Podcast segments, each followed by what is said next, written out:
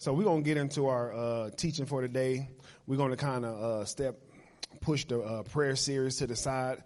Might be finished with it. Got a lot more to say, but we have a lot to spread. Uh, we have a lot to learn because we are building something that has never been built, or at least we've never seen it. And when doing that, you have to pretty much uproot a lot of things. And that's kind of what this teaching is going to be about today. Uh, the title of the teaching on today is called um, Bulldozer. I know that's odd. It's called Bulldozer. Now, this book called Moving in the Apostolic by John Eckhardt. I suggest everybody who's a part of this ministry read, listen to this book several hundred times so you can get an understanding of what type of ministry this is. Uh, sometimes what we'll do is we'll come into a ministry and we'll judge that by the last ministry we left, or we'll come into a ministry and, and pretty much we, we don't, the only reference point we have is the ministry we've seen. Okay, but I came from several ministries and none of the ministries I came from represent this ministry. Okay, this is a different ministry. If it, if it had not been a different ministry, I'd still be a part of those ministries. There's no need to separate yourself or, or him for him to call us out of ministry to start ministry unless it's going to be different. All right. And, uh, every now and then in the body of Christ, there's a call for reformation there's a call to look at everything, to scan the landscape of the church and kind of see what is going on. Uh, is it working? And to make adjustments. And when the Father does that, He calls apostles and He calls apostolic ministries.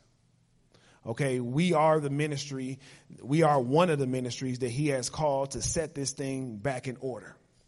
It's not by mistake that we teach about the Father. All right and it's not a, it's not many ministries you can go to and that is their selling point. Like we're not selling you on heaven. We're not selling you on hell. We're trying to give you this relationship. Amen. How many y'all want that? And you can't do it by teaching the old time religion stuff. Okay, well we just come in here, we clap our hands, we sing a couple songs and and we don't have any authority. We don't have any power. Uh, we don't talk about how he loved us. One time I was talking to a bishop, and he was telling me about a conference that they were about to have. And he was telling me that, what the theme of the conference was. And the theme of the conference was love the Lord.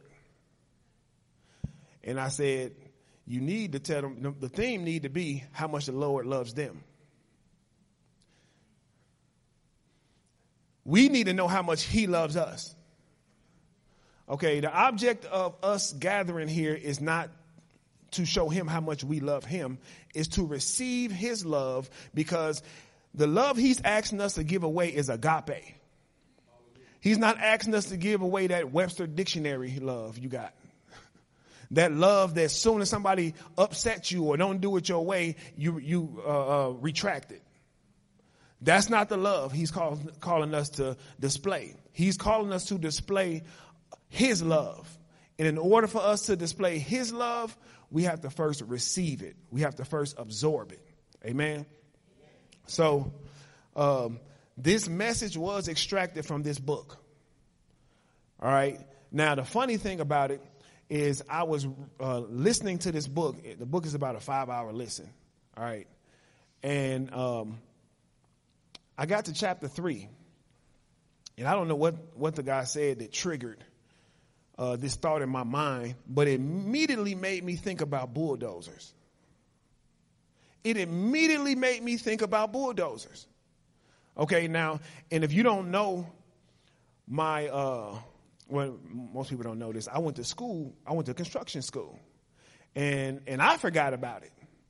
I forgot I went to construction school until I heard this message, and I was like, "This reminds me of a bulldozer." Okay, I went to to um, construction school for blueprint and surveying and heavy equipment. While we were doing heavy equipment, now that's funny because the Father is always preparing you.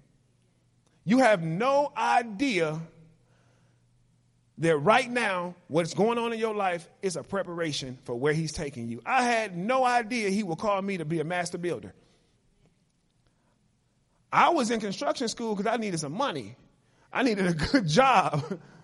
okay, so I went for blueprint and surveying, and and we had the option when it came to the heavy equipment whether to do the trackhoe, the backhoe, or the bulldozer.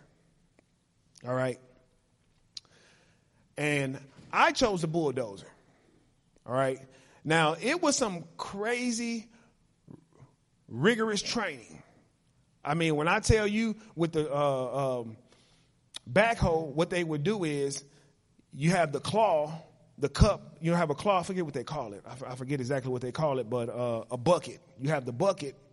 And what they would do is in the training, they would put a cup of water in the bucket.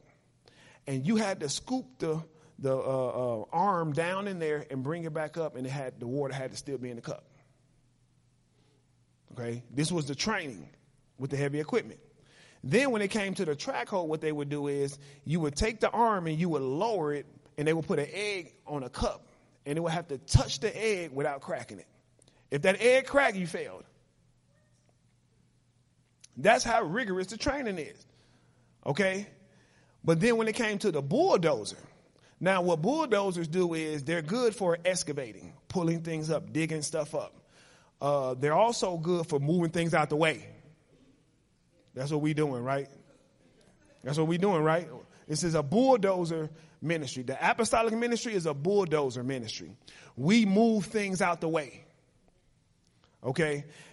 And and it excavates, it moves things out the way, it demolishes things. But the thing that intrigued me the most about the bulldozer was its ability to grade, to level. All right. And what that looks like is you will have a disproportionate, disproportionate field of dirt. And you'll call the bulldozer team in, and the purpose of the bulldozer team is to make that disproportionate land straight. And it's very, very, very, very rigorous training. What we had to do in a 400 to 600 meter field was we had they put a uh, one of them huge tires in front of the blade and we had to push it back and forth to learn how to control the blade. Okay? Because when you're using a bulldozer for grading, the end result is the land must be flat for you to build the foundation, for you build parking lots, roads, all that. Y'all with me? And so I chose the bulldozer. And like I say, this is rigorous. When I tell you, even when you're like you, they'll put a pile of dirt in front of us, and we will have to spread that dirt out. And what you have to do is you have to doze the dirt, bag up. Doze the dirt, bag up. Because if you keep going, I've seen people do this. They will keep going and keep pushing, and what the, the dozer would do will flip over. So you have to keep pushing the dirt, bag up, push the dirt, go forth, bag up, push the dirt. You have to keep doing that until it's all smooth and laid out. And so, as I began to listen to this book, it reminded me that this is a type of ministry that this is. It's a bulldozer ministry. The Father has caused us, called us in this time to move stuff out the way. Okay? He has called us to uh, demolish certain teachings and mindsets. Now, our first scripture that we're going to come from today is Luke chapter 3, verse 4, 5, and 6. And it reads, That's, that's not on there? Okay. All right.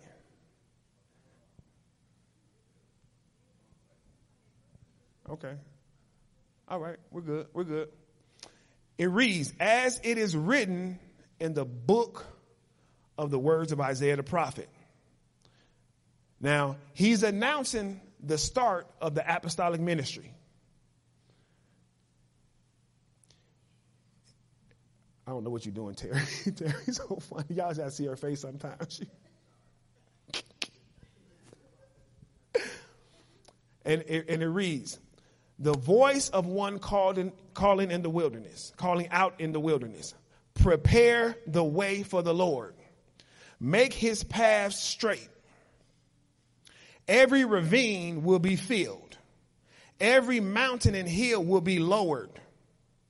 Every crooked place will become straight and every rough road smooth. And all flesh will see the foundation, I mean, will see the salvation of, of God. Now, in that, you can see the purpose and the need for the bulldozer. Okay? He says, prepare the way. When you're using a bulldozer, you use a bulldozer to create paths to prepare the way. You use a bulldozer dozer to make paths straight. You use a bulldozer to fill ravines. You, you, you would use a bulldozer if you were trying to lower a hill. All of this is Isaiah prophesying the coming of the apostolic ministry, which is Jesus' ministry. Now, the thing about the apostolic ministry is that, when the apostolic ministry comes, it is coming to destroy everything in front of it. It is coming to change. The apostolic ministry is a reformation ministry. So what he does is he calls an apostle. Jesus is the apostle and high priest of our faith. Okay. He calls an apostle and he gives him an assignment. And nine times out of ten, when he gives him that assignment, you're going to get a lot of kickback. Okay. And the main ones that kick back when it comes to uh, uh, the apostolic ministry is religious folks. Okay. The second is pastors. And the third is prophets. We all, apostles always have a problem with in these three areas in religion, with pastors, the reason why with pastors is because they're always trying to protect the flock. And usually when they get teaching and they've been teaching and teaching a certain thing and something new comes along, they don't want to make the adjustment. Okay? The reason why we have issue with prophets is because prophets have excellent foresight, but not much insight. And it's like that on purpose because he makes the body up so that in a way that we support one another. And so you can see it says, and the crooked will become straight and the rough roads smooth. This is the introduction of the apostolic ministry. Now, this also describes my teaching style. All right? Because when building something, you have to uproot certain things. When building something, you have to make sure that you are leveling something that you are leveling the field. If you don't level a, a, a, field, then the foundation can't be built on it. You can't build the foundation on lumpy land. Okay, you can't build a foundation on land that is disproportionate. You have to come in. Sometimes it's not enough dirt there. Sometimes you can use the dirt that is there, and sometimes you have to bring in more dirt because it's not enough there. So sometimes you can take the teaching that has been taught and you can use that, and then sometimes you got to bring in entirely new teaching. And that's in the case of us, okay? Because every time I talk to someone or hear someone talk about this ministry, the common thing that I hear is that's a paradigm shift. I hear that all the time. Now, a paradigm shift happens when two people are looking at the exact same thing, but they see it different. I was at my house and I was working on some, uh, uh, doing some woodwork. And one of Javon's friends came and asked me, he said, How much you sell them for? And I told him. Now, in my mind, I was thinking to myself, why didn't he ask me no, after I told him how much I sold it for, he said, Man, you're making a lot of money with that. In my mind, I'm thinking his next question should have been, How much does it cost to make one? You see the shift?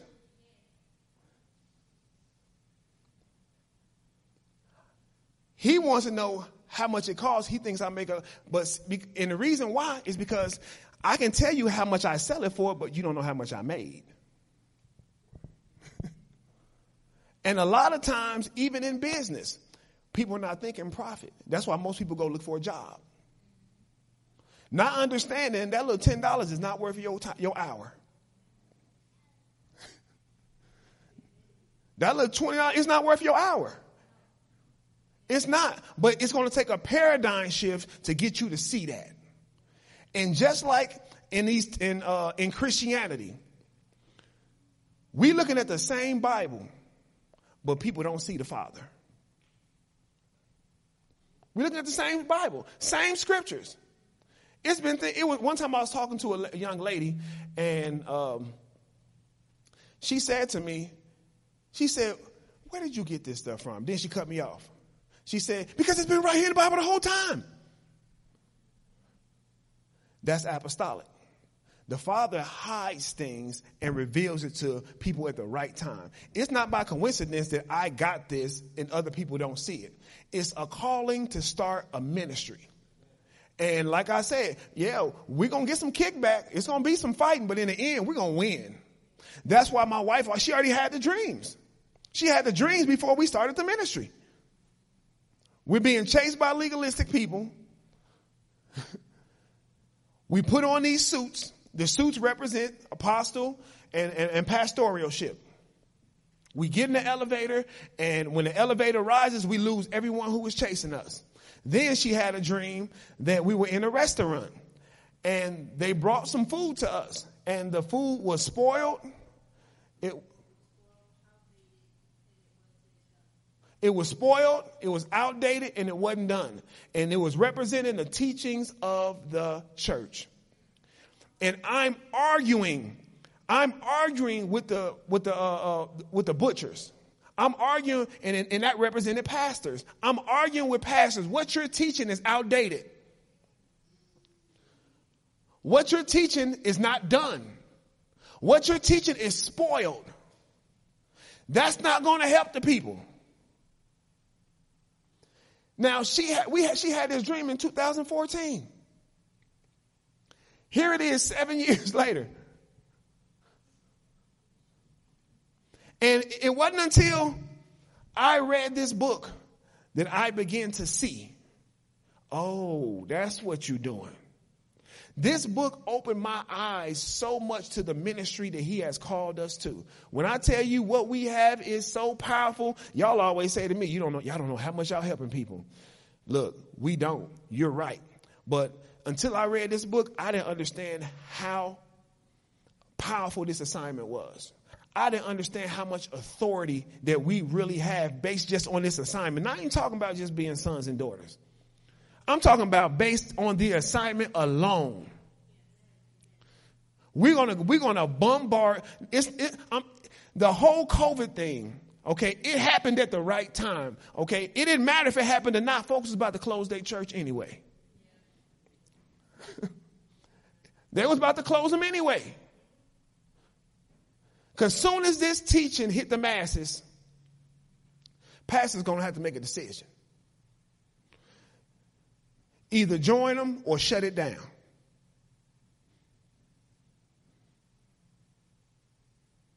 They're going to have to make a decision. Either you're going to join or you're going to shut it down. Jesus went through the same thing. Soon as he arrived on the scene, he come out preaching. The kingdom of God is at hand. Join me or shut it down. he came bringing an apostolic ministry. What am I talking about the kingdom? They weren't interested in seeing people healed and delivered. Not at all. They was mad at him when he healed people on the Sabbath day. Religious folks. He has a whole paradigm shift. He got a whole new teaching that he's bringing about and the Pharisees are kicking against it. Why? Because anytime an apostolic teaching comes about, the reason why leaders kick against it is because they know they're about to lose their authority. They know they're about to lose their grip. Jesus told his disciples, he said, like, look, listen to them because they are official keepers of the law, but don't do nothing they say. listen to them, but don't do nothing they say. Stop going to their church, just watch it on. T- no, I'm just playing. But in doing this, I seen that this was my teaching style. Okay. Now, this is why you'll see me teaching one thing and then I will interject the entirely different teaching. bulldozer ministry, bulldozer t- type of teaching. Because in the middle of teaching, I have to uproot thought process. In the middle of teaching, I have to uproot mindsets. In the middle of teaching, because I can't teach everything at one time, I have to constantly go forward, pull back, and say something else. So I'll be in the middle of teaching about prayer, and then I'll start talking about the Holy Spirit. Why am I doing that? Because I haven't taught about the Holy Spirit. But the thing about it is, I need to level you guys. Because you can't have the old mindset with new teaching. We need new wineskins. We need new wineskins. You cannot take this teaching and just put it into a Baptist church. It won't work. You can't take this teaching and just put it into an apostolic denomination. You can't take this teaching and just put it in, in uh, the Pentecostal denomination. You can't just take it and, and, and place it inside of a um, Church of God in Christ. It won't work. It won't work.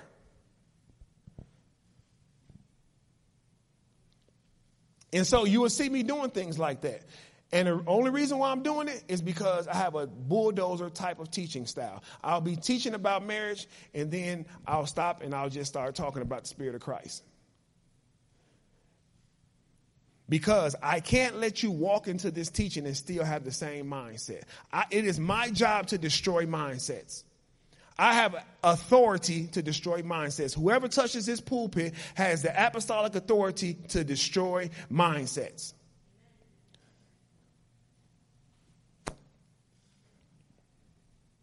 That's why I hate to tell you. I know we came, we all came from different ministries, but none of your, this is a university, so none of your credits transfer. Okay? None of your credits transfer.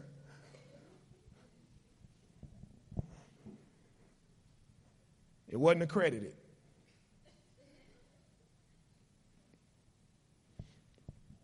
Now, the Bible says in 1 Corinthians 3 9, 3 and 9, the scripture says, For we both. Are you serious? Oh, okay. It says, For we are both God's workers.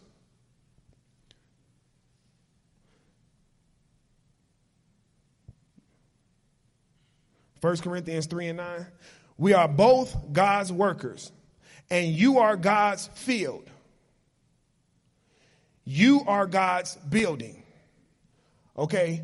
We are we don't we're not only co-laboring with God, we are his field. Okay? Now, it's two things that happens in fields. One is a field has to be tilled in order to lay down seed. So we are his field in which he's going to plant his seed, the seed of Christ. And the thing about us being his field is that anybody he plant next to us should be able to grow in Christ. All right. But because we are his field, the apostolic job, the apostle job is to level you, is to get you uh, uh, to understand the entirety of the gospel. Most of the stuff you hear, it has nothing to do with the gospel. There's no good news about somebody getting beat, going on the cross, and you might get to go to heaven if you don't sin. That's not good news. That's a worse situation. That, you're pretty much in the same situation. Okay, but the gospel is this. The gospel is that Jesus died on the cross so that we can have this relationship.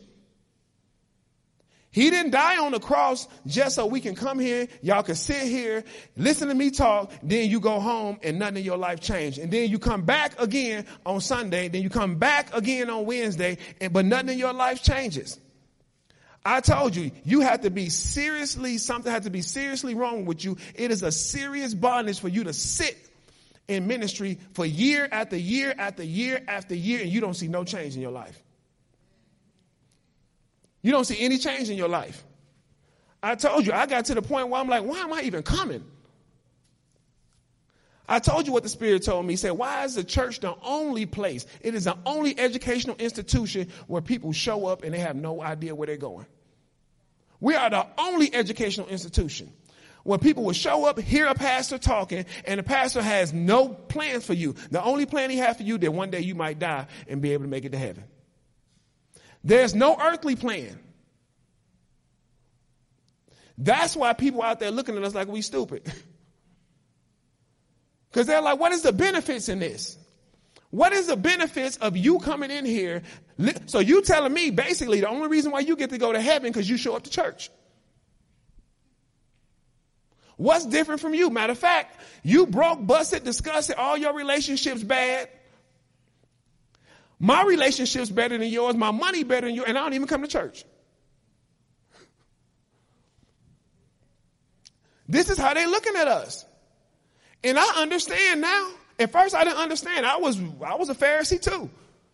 I was pushing the truth. You need to come to church. You need to do this. You need to do that. Then after a while, I was like, why am I going? Why am I showing up? Because I'm not growing. I'm not learning anything. It's the same recycled stuff over and over and over again, but I have no place to grow to. The thing that help you guys is that you know about that relationship. That relationship helps you. Am I right? Hebrew 6 and 7. Now we're talking about the bulldozer.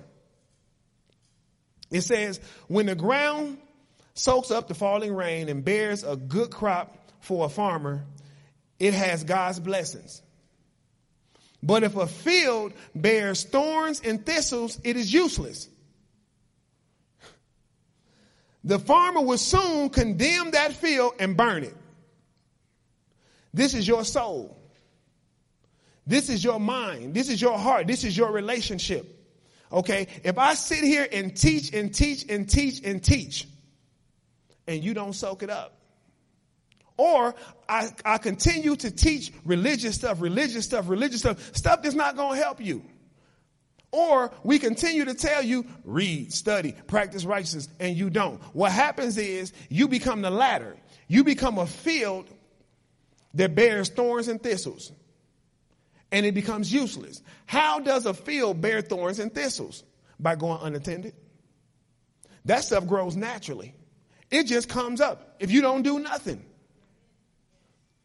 But it takes somebody paying attention to your soul. It takes you paying attention to your soul for, for the former to happen. It says, when the ground soaks up the falling rain and bears a good crop for the farmer, it has God's blessings. So it is a bulldozer ministry. Our job is to move that foolishness out your mind. It is to move the foolishness out your mind and out your heart because this ministry has to, we have to build a foundation. If we do not build a foundation, then the pastor has nothing to build on. That is the whole thing about this ministry. That is the strategy of this ministry. Uh, I don't want to go too, I'm going too fast. Okay? But it says, but if the field bears thorns and thistles, it becomes useless.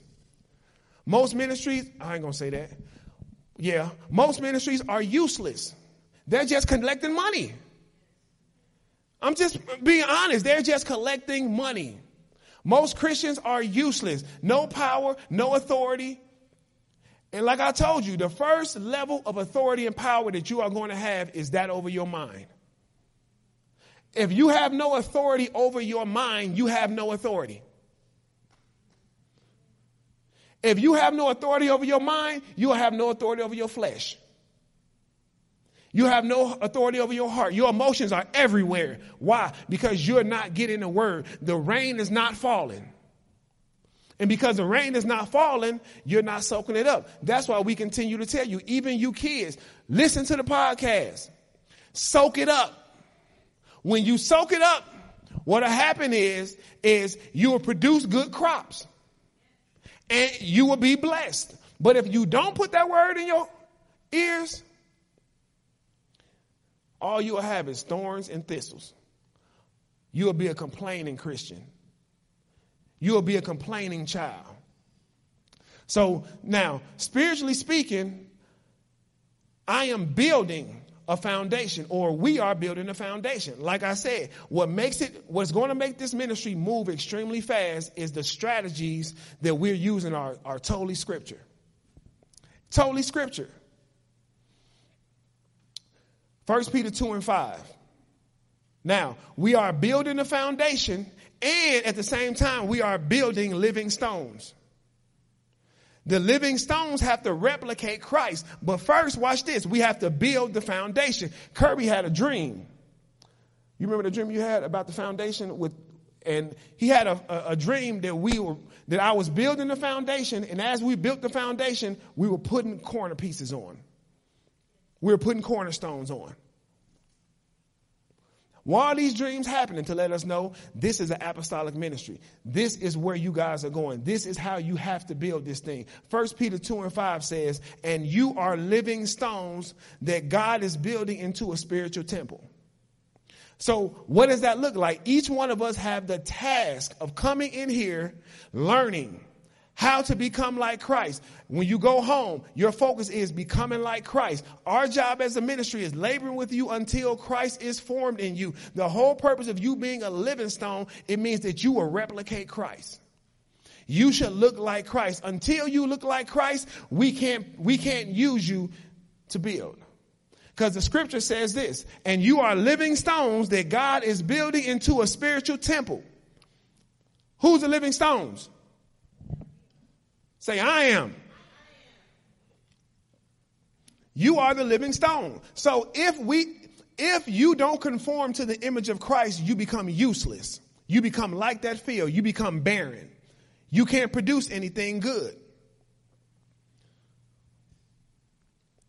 And so it is the job of the apostolic ministry to look at the landscape of the church and spot out all I see is thorns and thistles. I don't see any good crops. The world is looking at it the same way. Why should we come to y'all when y'all ain't got nothing that we don't have? Y'all have nothing, y'all don't have anything that we don't have. But we do.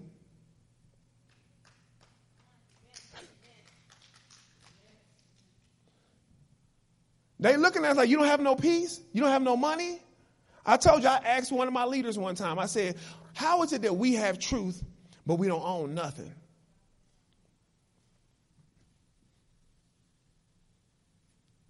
How is it that we say we got the Holy Ghost power, but they own everything? And you know what you hear? We're going to get our stuff when we die.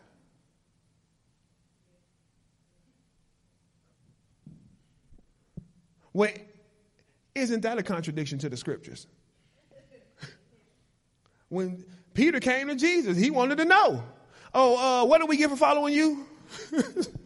it, it makes, that's a logical question. Okay, what do we get for following you? Like we thought, man, he said, Peter said, look, I left my business. I left my wife. I, I didn't, I'm, I'm walking, going through all these trials and tribulations with you. What am I going to get? Jesus said, look, Anything you leave, you're going to get it a hundredfold. In this life. In this life. And the one to come.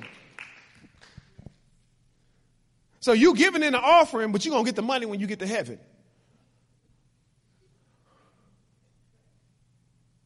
You praying and fasting for a spouse, and you're going to get it when you get to heaven. Well, hold on. There ain't, ain't no marriage in heaven.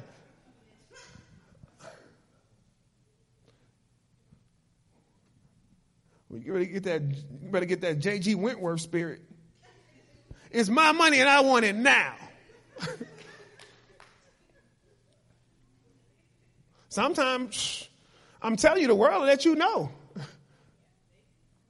Because it don't make sense for you to do something now and, and get nothing now. Okay, we're going to do this for 60 years and we're going to get the reward when we die. No, we're going to get complacent. We're going to get tired. The Bible says that the hope deferred makes you weary. For you to pray, pray, pray, ask, ask, ask, and not get, that makes you weary. It makes you stop having faith. If I'm going to keep talking to you, you got to talk back. If I'm gonna keep asking, because your Bible, your word, the Bible says, ask and you will receive. Seek and you will find. Knock and the door will be open. When you gonna open it? When I die? No, I need you to open some doors right now. And so this is what the apostolic ministry is about. We are about building lively stones. It says, and you are living stones that God is building into a, his spiritual temple. What's more, you are his holy priest. Uh, we don't go there. Through, through the mediation of Jesus Christ, you offer spiritual sacrifices that please God.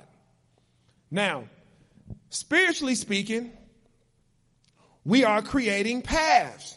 Jesus said this I am the way, bulldozer. So, I am the way, the truth, and the life. Nobody comes to the Father except through me. Now, when Jesus says he is the way, that means he's going to create paths, he's going to create roads, and eventually they're going to become highways. Now, the thing about a path is that's something you walk on. The thing about a road, that's something you drive on. But the highway helps you to move, more people to move at a faster speed together. Okay. Y'all with me? Isaiah 35 and 8. This is apostolic stuff. A highway will be there, a roadway. This is what we're doing. We're preparing, we're clearing a path. Okay, we have to clear that path to the Father because you don't see it. It's our job as an apostolic ministry to bulldoze a path to the Father. It's our job to create this highway. It is our job to make these roads with teaching and preaching and prayer, fasting, practicing righteousness. It is our job to create these paths. All of Isaiah's, most of Isaiah's prophecies are just prophesying Jesus' ministry, which is an apostolic ministry. It's a ministry that came from heaven to change earth. So it says a highway will be there, a roadway, and it will be called the highway of holiness. The unclean will not travel on it, but it will be for the one who walks that way. And fools would not wonder on it. Fools would not wonder on. The Bible says uh, a fool, the, the person that says there's no God is a fool. Okay, like I told you, the things about highways is highways help us to move faster together. Okay, you know you've been on little back roads, 45 miles per hour, two lanes, and you're trying to go, you see a semi, you're like, oh my God. You Okay. But on the highway, you got five lanes. You shifting, going through. You just you can go right. Y'all know me, right? Y'all know me. Yes. I ain't got no time to wait. It's stupid. It is stupid for, for me to be sitting on a car, sitting having a vehicle that can pass somebody and I'm right, I'm just to stay behind them. Man, I be trying to get where I'm going. I don't have no time to be sitting there. Dr. Hardy want me to drive speed limit. Just, no. I told her, you want me to drive the speed limit? You drive. I got a ticket. And she like, mm-hmm, Mr. Speed Racer. Look, I'm gonna get another one. Cause I'm not, I can, I'm impatient when it comes to driving. I, we're on our way to Florida. I have no time to do 70 miles per hour in a five, in a five hour drive. We're going to take forever to get there. And the vehicle do 160. Whatever. Whatever. I'm, i have no time. It ain't me. Y'all pray for me. Pray for my patience. Yes, pray for my patience. I have no, I have no patience on highways. I am gone. I, I am, I'm, look, every, the, if you in the rear view, you just start getting smaller. but I'm, I'm, I have an aggressive mentality, period. My wife always tells me that. And I mean, it comes from being raised in Chicago. Okay? You can't, you can't be raised in cities like that and be super soft. Okay, because the people are always trying to.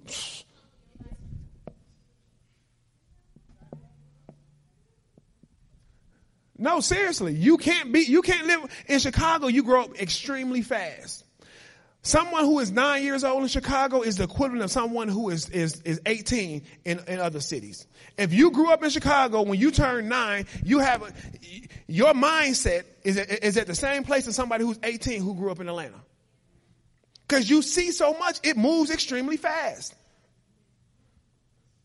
I'm telling you, see stuff you are not supposed to see. It moves. It's a difference when you know how many people uh, Atlanta got. You know the population of Atlanta? I ain't talking about Metro. Just Atlanta. No, 500,000. 500,000 people in Atlanta. You talking about around, I ain't talking about Metro. I'm talking about Atlanta. The city of Atlanta is 500,000 people.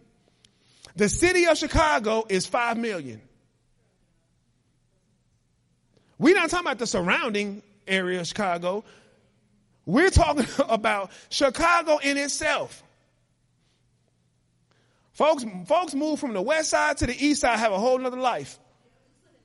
It's like a whole nother city. It's, when you move from one side of Chicago to the other, it's like you moved out of town. But it's so, you grow up so fast there. And so that's what highways are for. Highways are for us to move at supernatural speeds. And he said the highway will be called what? A highway of holiness. So what does that mean? The more you become like the Father, you move faster than everybody. That's why we tell you to practice righteousness. Because practicing righteousness is what makes you holy. Because you only have as much holiness in you as you have humility. Okay? That's why we tell you humility is you emptying yourself out so the Father can be everything in you. And the more the Father is in you, you move faster than everybody else. That's why it talks about holiness and highways, but then it talks about sin and weight. Y'all with me?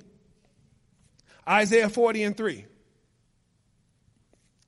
The voice of one calling out, clear the way for the Lord in the wilderness, make straight in the deserts a highway for our God. The job of the apostolic ministry is to create highways. We're creating highways. Okay, it starts with paths. The Bible says that the, that the word is a lamp unto my feet, it is a light unto my path.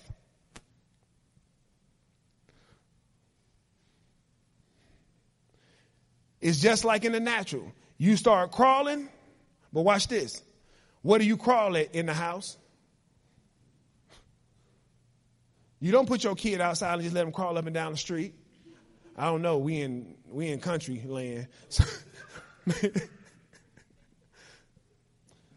you let your child crawl in the hall in the house. Okay, you don't put your, your, your child out and let them play until they're capable of walking and running and able to sustain that type of traffic. Okay, you don't put your child on the road walking. Why? Because bikes, cars, motorcycles are coming. And you definitely don't put a child on the highway. So every time you step up, go from, uh, uh, from the house to a path, to a road, to a highway, it takes a different vehicle. It takes a different level of authority. It takes a different level, a level of power. You on that highway with a Hemi? Oh boy. That's what you want though. Okay, you want a Hellcat in the spirit. You want something that can move extremely fast. We're building something that can move fast. Right now, you, we're praying in tongues, praying in tongues, building ourselves up, hearing the word. But it's going to come a point where you're going to look up and, it, and we're going to have to do three services. And watch what's going to happen. The folks that's not doing it, you're going to see them still walking on the path, complaining.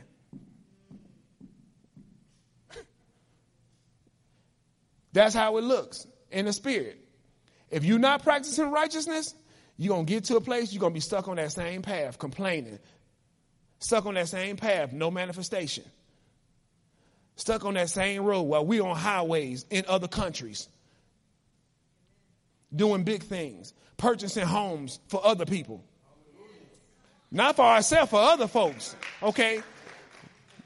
We get to the place we like Oprah, just giving away cars. I know, right? That's how it's supposed to be. That is how it's supposed to be. These, these people are representing the kingdom in a way we should be representing the kingdom. We, churches should be giving away cars. Okay? A lot of these ministries are million, millions and I can't wait. The reason why I can't go to wait to go to Nigeria is because of vision. Because of vision. I know why he wants us to go, want me to go over there. because he wants me to see what a real pioneer can do. Because you can't see it over here. You're not going to see it over here. This man got his own land, got his own city, banks, schools, neighborhoods. He got his own property, and on his property, he got his, his ministers' homes. While we over here trying to find people an apartment.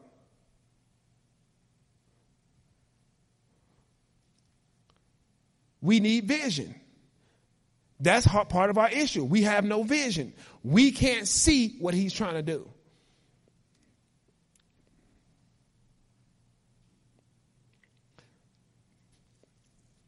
Mm. Now, typically, when starting a ministry, you tend to get people who are like minded, like as far as doctrine. Okay? When I I was a part of uh, Apostolic Ministries of Discipleship, and we were like the first members of that church. And we joined that church because we were already part of the, the apostolic faith. All right. Typically, if you start a Baptist church, you pretty much attract Baptist people to it. okay. Um, when I was at Lionheart, I think most of the people came over there were from Word of Faith or something like that, Word of Faith or Faith Christian Center or something like that. But I say that to say this is that typically when you start a ministry, you attract people who have a similar foundation than you have. But the thing about this ministry is we're just building the foundation. All right. So we have to literally, so we get people who are coming in here, but they have no idea what the foundation is. It's a totally different type of ministry. That's what an apostolic ministry is. It does me no good to go start a church of what somebody else is doing. That's not an apostolic ministry. All right. It does no good for me to stop. I was talking to a young lady that came from one of the churches that we were in. And she, and she said, well, you got to leave and Dr. Watson got to leave. When I'm going to get to leave? I said, as soon as you get new wine skins. You can leave when you, Typically, you have to leave a ministry when you get a revelation that is bigger than the ministry you're in. You have to leave. If y'all ever get a bigger revelation than what this ministry, you got to go. And so I told her that. I said, the reason why you can't leave that ministry is simply because you don't have a new mindset. So what, what's happening is, if you lead that, if you leave this apostolic ministry, you're going to go look for another apostolic ministry. And what does that mean? You just rebelling against that pastor.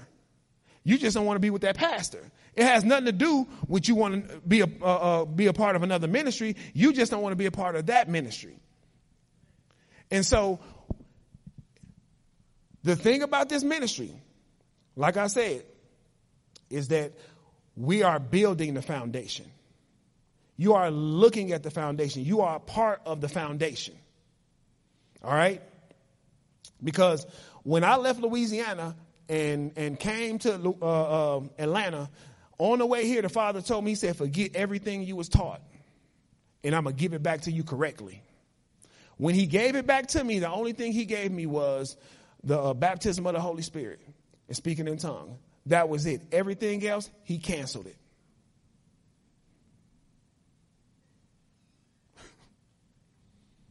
Everything else, he canceled it. And what I did not want to do is this I did not want to start another denomination.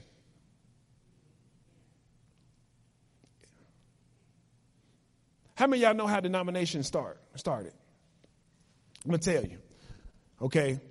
The way denomination started was when the father started to release different type of teachings. So with the Baptists, he released the teaching of baptism by water and acceptance of Jesus Christ for salvation. Then after that, he released the teaching of the day of Pentecost and receiving the Holy Spirit. Now, when the Baptists heard about the Pentecostal movement, they immediately resisted. So now, instead of the Baptists and the Pentecostal joining one another and becoming one body, you got two separate denominations. Then comes the Church of God in Christ. They come and talk about gifts of the Spirit. And you know what happens? The Baptists reject that and the Pentecostal church reject that. So now the Church of God in Christ has to start another denomination. Then you get the word of faith movement, which they believe, okay, faith in the word is all we need. Then you get the grace movement. Then you have the kingdom movement. Now we could have started with the Protestant and the Lutheran, but what I'm trying to show you is we have all of these denominations because of these movements that started and, and, and every time a movement start, the, the, uh, the movement that start resists all the movements behind it. And so what people have to do in the church to grow is they pretty much have to walk through every movement. You can go to churches and they will not teach the kingdom. I was teaching the kingdom at a church and boy, it had three pastors. Now this is all messed up. Okay, they had three pastors. One was Baptist, one was uh, one was Baptist, one was Pentecostal, and one came from uh, AME. So I started teaching the kingdom, and the pastor from the AME, the pastor from the Pentecostal loved it, but the one from the Baptist said he didn't want to have nothing to do with no kingdom here on earth. He said he didn't want to have anything to do with the kingdom here on earth. So he immediately disbanded me from the church. He immediately told everybody in the church, don't listen to nothing he got to say because he's talking about a kingdom and we don't want no kingdom here. We want the kingdom that comes after. I heard him teaching the other day and now he's teaching the kingdom. 11 years later. 11 years later.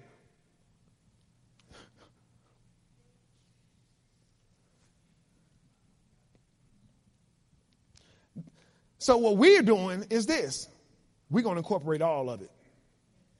We're not leaving none of it out. Okay? But we have a foundation. The problem with all them other movements, they have no foundation. They have no foundation. No foundation. Apostolic denomination has no foundation. Word of faith movement, no foundation. Baptist, no foundation. Church of God in Christ has no foundation. That's why people are not growing. You walk into one of the ministries and ask them, what are you growing to become? And they're going to say a servant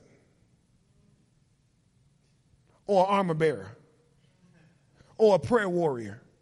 Prayer warrior ain't even in the Bible. We're trying to become everything but a child of God. Y'all with me? All right. So, what we have to do as an apostolic ministry is we have to bulldoze all of that to establish something that really means something. We have to bulldoze all of that to create a foundation that people can really grow on. All right. The moment I learned about the Father, I'm sitting back by I started learning it in 2010. By 2014, I was done. Four years. Number four, new beginning. Okay, after four years of studying about the Father, I couldn't do church no more. I just couldn't do it. This is why. Because I said, the moment I learned about this revelation, Tyrese, that my relationship is now with a Father, with the Heavenly Father. I'm a child. The moment I learned that, I said, we can't pray the same. Hence, pray like a child. Now, when we taught the thing on pray like a child, we didn't teach you what to pray. We taught you how to pray. We didn't talk about supplication, petition. We didn't talk about intercession. We didn't talk about spiritual warfare. We're going to talk about those things. But first, we got to get foundational. How to pray. Who to pray to. We need to know that because this is our foundation. The moment I found out God was my father, I said, well, we can't worship the same. Because I didn't see as a child of God me worshiping the way they worship. Just lifting my hand telling God how great he is while I am pitiful. I am over here miserable, hurt, broke.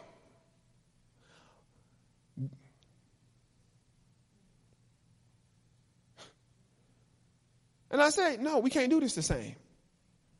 And I began to look in the scripture and I began to study and I seen what Jesus say. Jesus said, pray to the Father. I was like, mm. Why haven't I heard nobody say that? Why didn't nobody tell me that? I told you at this point in time, I was going through a thing. Okay? Because I had new information and I'm hearing all of my favorite people wasn't even teaching it. I'm listening to the big wigs, the people who, you know, who had huge ministries. Even now, I'm wondering, like, how do they miss this stuff? Because this is the apostolic ministry. It's hid. Jesus said, Father, I thank you that you have hidden these things from the intelligent and the prudent, and you have given them to babes. He was talking about his ministry. It's hidden from people who have high intellect. Fact checkers. Can't check that fact. okay? It's hidden to those who have experience. They sitting up there, uh, uh, Jesus teaching, and how do you know what we know? You haven't been with, you haven't went to the schools we went to. You're not even 50 years old. What they saying is my level of experience. I've been doing this for a long time. You, ever, you heard them preachers. Come on. I've been doing this for 40 years. And you still singing hymns.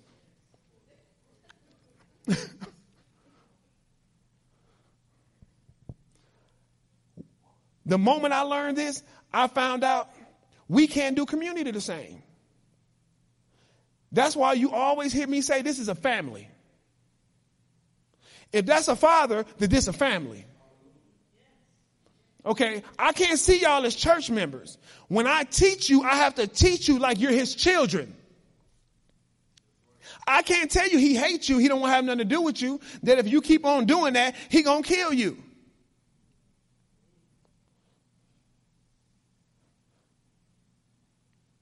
Because what happens is the moment you make a mistake, you no longer want to pray. You no longer want to talk to the person that's going to take you out. so we have to constantly, constantly teach, build a foundation. He loves you. I was surprised to see how many scriptures in this Bible that talk about the Father's love that I had never heard. That his love is everlasting. His love is eternal. His love is inseparable. He so loved me, he gave his son. His perfect love removes fear from me. I didn't know none of that stuff until I found and discovered, mm, I got a father. That's why I tell you, no, we don't just have a God. We have a father. Okay?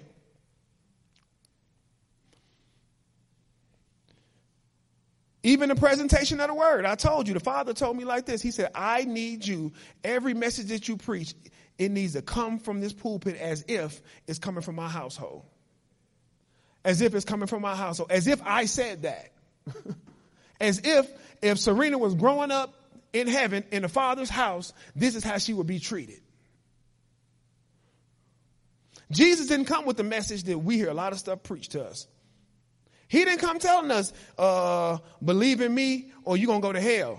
No, he came telling them, you have a father, you have a kingdom. That's the, that's the consistent message of the gospel. You have a father, you have a kingdom. You have a father, you have a kingdom. You have a father, you have a kingdom. That's the consistent message of the gospel. That's the constant message of the gospel. Read it. Study it. Do your due diligence. Absorb that word. Get it in you. Find the scriptures in which that, that you see the Father, I mean, you see Jesus relating to the Father as a child.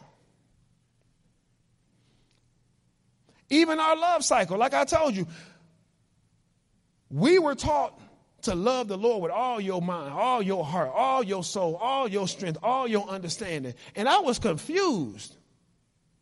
I was confused until I had to sit back and study. I'm like, how can I love him with all my mind, my heart, my soul, my understanding, and my strength, and I don't even love myself? How? And then as I began to study it, I seen that that word love was agape. Once I seen that word love was agape, I said, oh, surely he don't expect me to give him agape if he haven't given it to me. So when he's telling me to love him with all my mind, my heart, my soul, he's saying, give this to me as a child so I can give you love, so you can absorb that love, so you can then give me that love back. And that love relationship between me and you is going to help you in your other relationships. It's an apostolic ministry. So we have to bulldoze the foolishness. Y'all funny. So, our foundation starts with the Father, not Jesus. Okay? Our foundation starts with the Father, not with the Holy Spirit. So, my destruction of most teachings is based on the fact that the Father is not the foundation. And if the Father is not the foundation, there's no path to Him.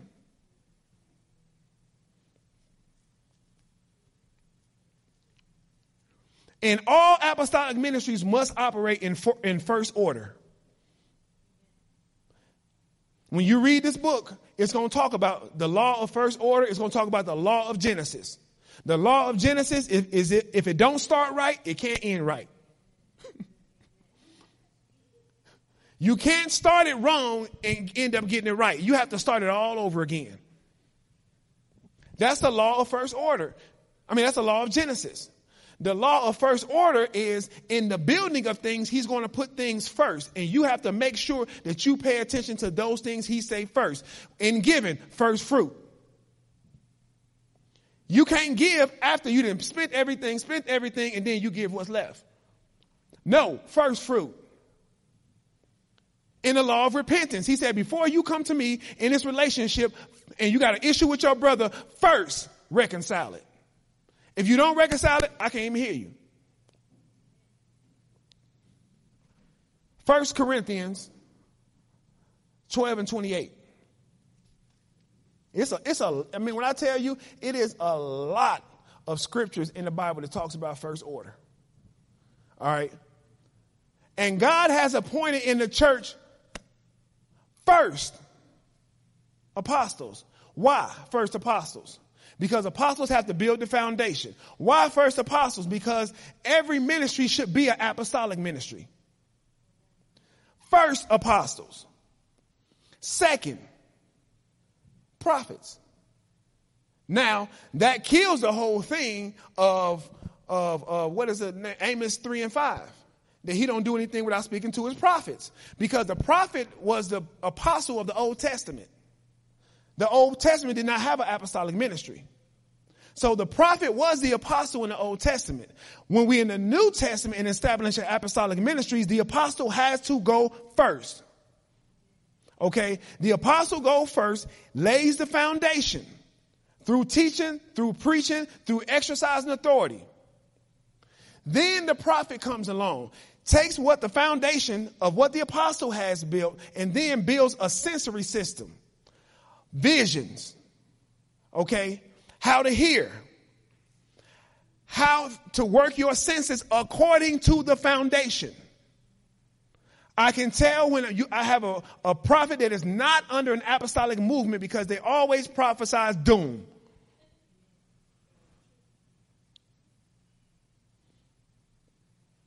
So under, under this foundation, you have to prophesy according to the foundation.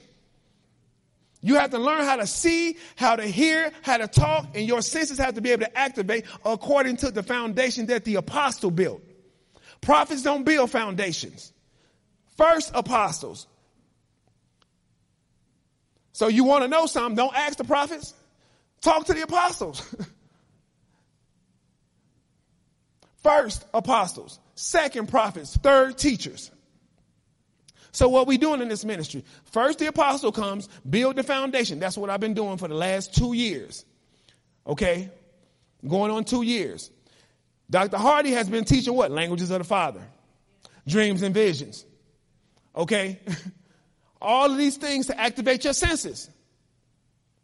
Then teachers. So what the teachers do is they take what we, what the apostle and the prophet has been teaching and they break it down into curriculum to teach the people. Then we hand that ministry off to the pastor. And Pastor Kirby would tell you it's easier to get up here and preach when you're talking to people whose minds been developed. If it's not for the apostle, he can't stand here and say, y'all need to be practicing righteousness. Y'all gonna be looking around like, what the, what is practicing righteousness? He can't be up here like, okay, what about the five stages of sonship? You're gonna be like, what, what, what is the five? The what? The who? Because you can't preach anything that has not been taught. If I attack your heart before I build your mind, you'll be at the altar crying, but you'll get up stupid. That's why I'm not into emotional services. Because I've seen a lot of them. I've seen the spirit move, people slayed in the spirit, but they get up dumb. They get up stupid. They get up and they still not informed. A lot of tears on the ground. they messed up their hair. It was a great service. Well, what did you get out of it? Monday, you can't do nothing with that. What you gonna do with that Monday? Nothing. What you gonna do with them tears? You cried off. I just cried. No, they ain't gonna do you no good to cry if you stupid. It don't do you no good to cry if you ignorant. It don't do you no good. Oh God, help me. He gonna say, study to show yourself approved. Pray, fast. It does you no good. So that's why I'm not into emotional services. I'll teach and I'm going to sit down. No, I'm not doing no altar call to call y'all up here and lift your hands and no. Your mind needs to be developed. I'm to tell you, service over, go study. That was the whole purpose of us introducing services where we did. When we first started services, I was teaching on Sunday, Wednesday, Sunday, Wednesday. The father's like, when they gonna study? Come on. So now we do it we teach on Sunday. Then on Wednesday, we used to have prayer. You had a whole week to absorb the messages. And then the next week, we'll teach on Sunday. Wednesday, we'll have some, we'll have Dr. Hardy teach. Now, eventually, we will get into that place, but right now, I need y'all to grow up. I need your mind to be developed. The Bible says you need to be transformed by the renewing of your mind. That happens through teaching. It happens through teaching. And God has appointed in the church. Who appointed? God. Your father has appointed in the church first apostles, second prophets, third teachers. And pastors are incorporated into teachers. That's why the Bible says a pastor has to be able to teach. But a pastor is not a teacher. Pastors don't walk in the teaching office. Okay? The teaching office is a totally different office than a pastoral office because teachers do not have the authority to shepherd sheep. Just like when a father speaks to pastors, he don't speak to them about doctrine, he speaks to them about preaching. He speaks to them about uh, uh, teaching, taming, and guiding the sheep. Sometimes I'll make a decision and Kirby will call me with his little pastor heart. I don't think you should have did that. You could have did it this way. It would have worked out better. And he be he right. Okay. He's right. He's playing his role. He calls me, Apostle, you being too hard in this situation. You need to let up. I let somebody leave. He's like, no, you shouldn't have did that. You should have re- reached out to him. And I told him, I said, yeah, I probably should have. Uh, we can work like that because it's all about feeding y'all. Okay, we not we we not rubbing elbows to try to see who can preach and t- out teach each other. No, you can't do that in this ministry. It won't work because all we're doing is revealing the Father.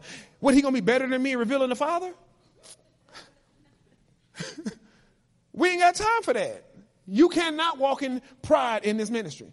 It's incredibly hard to do unless you know we get to just dogging everybody else. And we're not gonna do that. I be hearing Terry pray. Like, let us not do that. I be hearing your prayers. Terry be praying. I be, no, hey, what? You, you have to listen. Okay? I heard her pray and I'm like, you know what? She right. Because I have a revelation that other people don't have, let me not be dogmatic. AD get me sometimes too. They not where you at. where they need to be.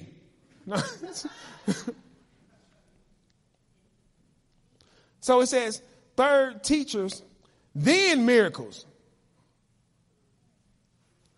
then gifts of healing, then helps, then administration, then various kinds of tongues. See, we got it backwards. We want to start a ch- church and start off with gifts of healing. We want to start off walking in power. No, establish the apostle, establish the prophet, establish the teachers, establish the pastors, then we'll worry about that other foolishness. That's why I keep telling y'all, don't worry about the gifts of the Spirit right now. We'll get to that. But when we get it, we're going to be doing it as children. We're not going to be doing it as servants. We're not going to be doing it as slaves. And you're surely not going to be doing it as McKinley's people. Okay? You will not. You're going to be doing it as authentic children of God, which means when you get out of order, you're going to hear the Father's correction. That's the best correction comes from the Father.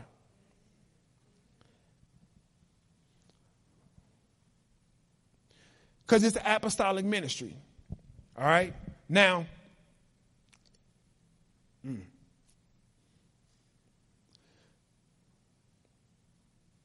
now, I'm almost done. We didn't learn the reason why we have to bulldoze all these different teachings is because we did not learn Jesus Christ through the eyes of a father. We learned Jesus Christ through the eyes of the cross. We didn't learn about a Jesus Christ that came to retrieve children. We learned about a Jesus that came to die. We see everything through the cross. This is why we'll be in the middle of teaching, and I have to break this stuff down. Hmm. Instead of learning about a father who sent his son to retrieve children, we have learned about a God that gave his son so we can come to heaven.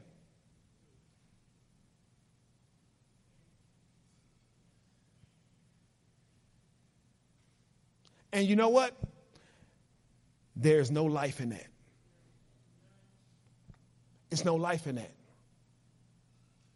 Somebody gave me a book to read. The book was on humility. Okay? Book was on humility. The book was good. But everything that a person did wrong was considered pride. And I'm asking myself, where is the immaturity? None was about being immature, everything was about being prideful. Where's the ignorance? Sometimes it's not pride person just ignorant. They don't know. And so I'm reading this book and I'm like, this book has no life and it's good if you're religious because it helps you to control people. Anytime somebody not doing what I say, I say they're being prideful. And then I begin to use the scriptures of pride against them. No, everything ain't, some things are you carnal. You fleshly, you worldly because you have not learned. I heard this, I read this other book, and the book was talking about eternity. Going to, it was talking about what happens in eternity. But the whole story of the book was this was the, the people were living their life, you know, running different circumstances and situations, and someone was good, someone was bad situations, and at the end they end up dying. And after they died, it's just based on their life and the situation and circumstance, they either went to heaven or hell. So if they had a grudge in their heart against one of their brothers and sisters, they didn't make it in. And I'm looking at this book, I'm like, it has no life in it. Where's the fivefold ministry? Where's the spirit of adoption? Where's the five stages of sonship? Where is I'm a labor with them until Christ is formed in them? It's nowhere in the book. None of this stuff in the book. So, so it's given a false sense of, sense of who the Father is. You can't introduce the Father like that. That's why when you see books like that, it's about the God and about the Lord. It's never about a relationship. I'm looking at this, Sean B. I'm like, how in the world? Okay, did she have some counseling? I mean, where was the community at? Because I'm looking at this based on this book, I'm going to hell. They used to tell us don't, don't, if you die mad, you're going to hell. Well, that's tough. So that's a roll of the dice. That's like the lottery. In this world, for you to die and not have no sin, no animosity, no grudge, nothing in your heart, like, where do we remove the orphan in this situation? Jesus said, I will not leave you orphans. So what do we have to do? Break out the bulldozer. We got to move it out the way. We got to break out the bulldozer and we have to move it out the way. If we don't, all the messages will come off like this. If you don't do what I say, you're going to go to hell. If you don't obey me, if you don't come to church, no. People coming to church, you know what that's about? That's about your destiny. That's why I ain't mad. I, I teach whoever show up. I don't care. Like, i mean, I do care, and I'm not going to say that. But it's about, the, it's about your destiny. It's just like school. Drop out. Ain't gonna, ain't gonna bother the people who graduated. It's gonna hurt your future. But that's the deception of Satan. He think you you really bothering the pastor by not showing up? No. The pastor got his. I got mine. I got my relationship with the Father. I got my wife. I got my kids. I got my vehicles. I got money. I got my house. I, I got my ministry. You're not bothering me. I'm here to get you yours.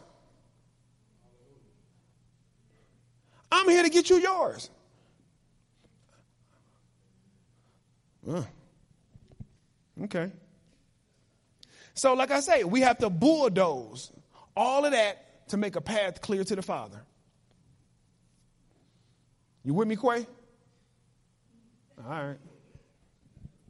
So we didn't learn the Holy Spirit through the eyes of the Father.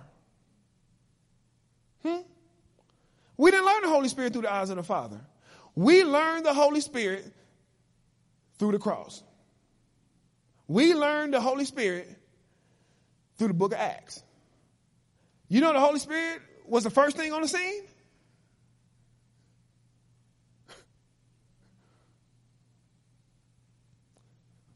We didn't learn it through the Father. So what do we have to do?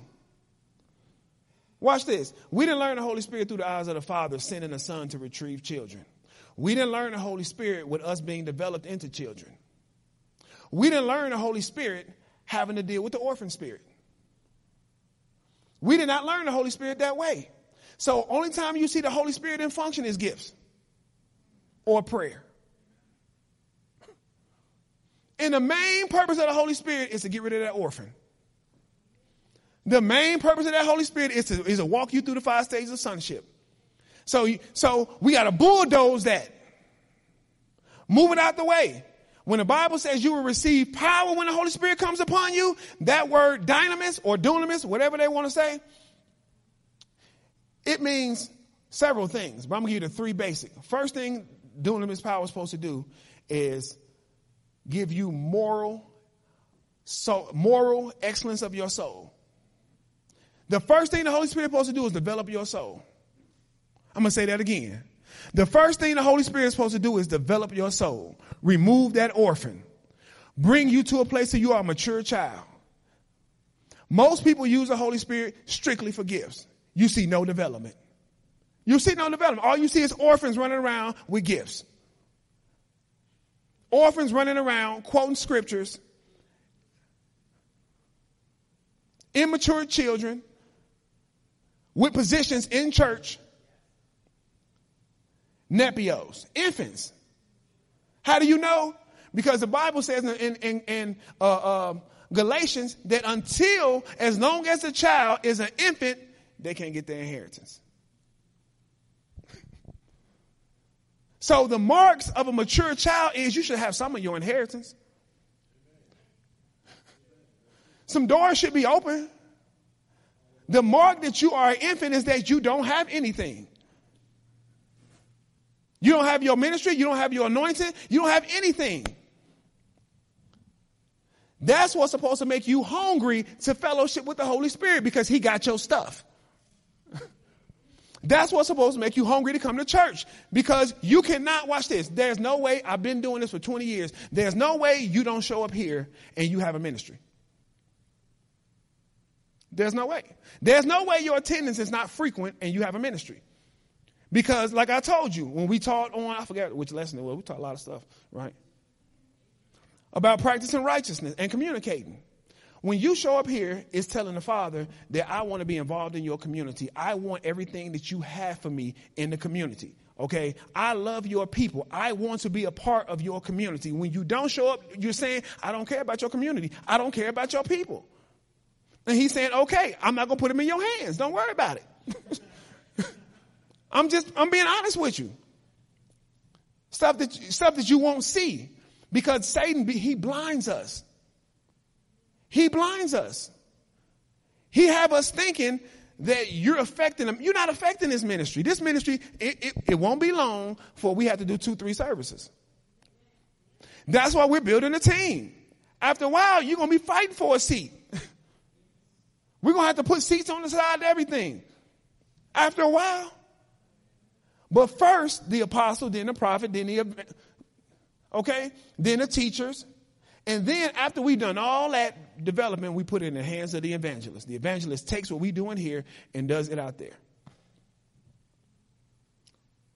We're a bulldozer. Okay? No, we're not accepting what people teaching. We ain't no buddy buddy. I ain't buddy buddy with nobody. I love everybody. I love every ministry. I love pastors, all that, but I ain't buddy buddy with nobody to the point where I I'm gonna forget my assignment. Period. I ain't buddy buddy with nobody. I don't respect no pastor's teaching at all. I respect the mission that was given to me. That's it. I ain't got no time playing buddy buddy. No. I told you people come to me saying, you should come teach this at our church. No, I shouldn't. Your foundation weak. It won't hold it. you can't bring sonship to anything. No. You can't bring the orphan spirit anywhere. No, you can't do that. And you definitely can't. No. Here we go. So we are bulldozing those teachings to rebuild this foundation. The Father told me that everything that I have been taught in ministry, He said, forget it about it. And I'm going to give it back to you correctly. Now, this is His mission. Okay? That's the, as, as I depart, lead y'all, that's what I want. This is his plan. This is his plan. Okay? That's why, how do you know it's apostolic ministry? Because it's sent. Jesus was sent by the Father, apostolic ministry. Then he sent the Holy Spirit. Why did he send the Holy Spirit? For apostolic ministry. then he tell you that how you gonna learn unless somebody is sent. Jesus sent the apostles. You know what they say in the old church? Some people were sent and some just went. It's a danger to start a church that's not up under apostolic authority. I understand why a lot of people are gravitating to apostles in these last days. I understand because they don't have a foundation. We're not looking for a foundation. I'm not going over to Nigeria to look for a foundation. I'm going to Nigeria to get vision for what we're about to do. Okay? We're going we know what we're doing. We know our teaching. Amen. Y'all get this mic out of my hand. So, we are a bulldozer ministry. Okay? We are moving tradition out the way. Jesus said, everything that my father didn't place, I'm uprooting it. He didn't walk into the temple and say, Could y'all please get out? Could y'all please stop doing business? No. He walked in there, turned over tables, and said, Y'all not to turn my father's house. We bulldozing. Okay? We ain't asking permission for nothing. I'm out.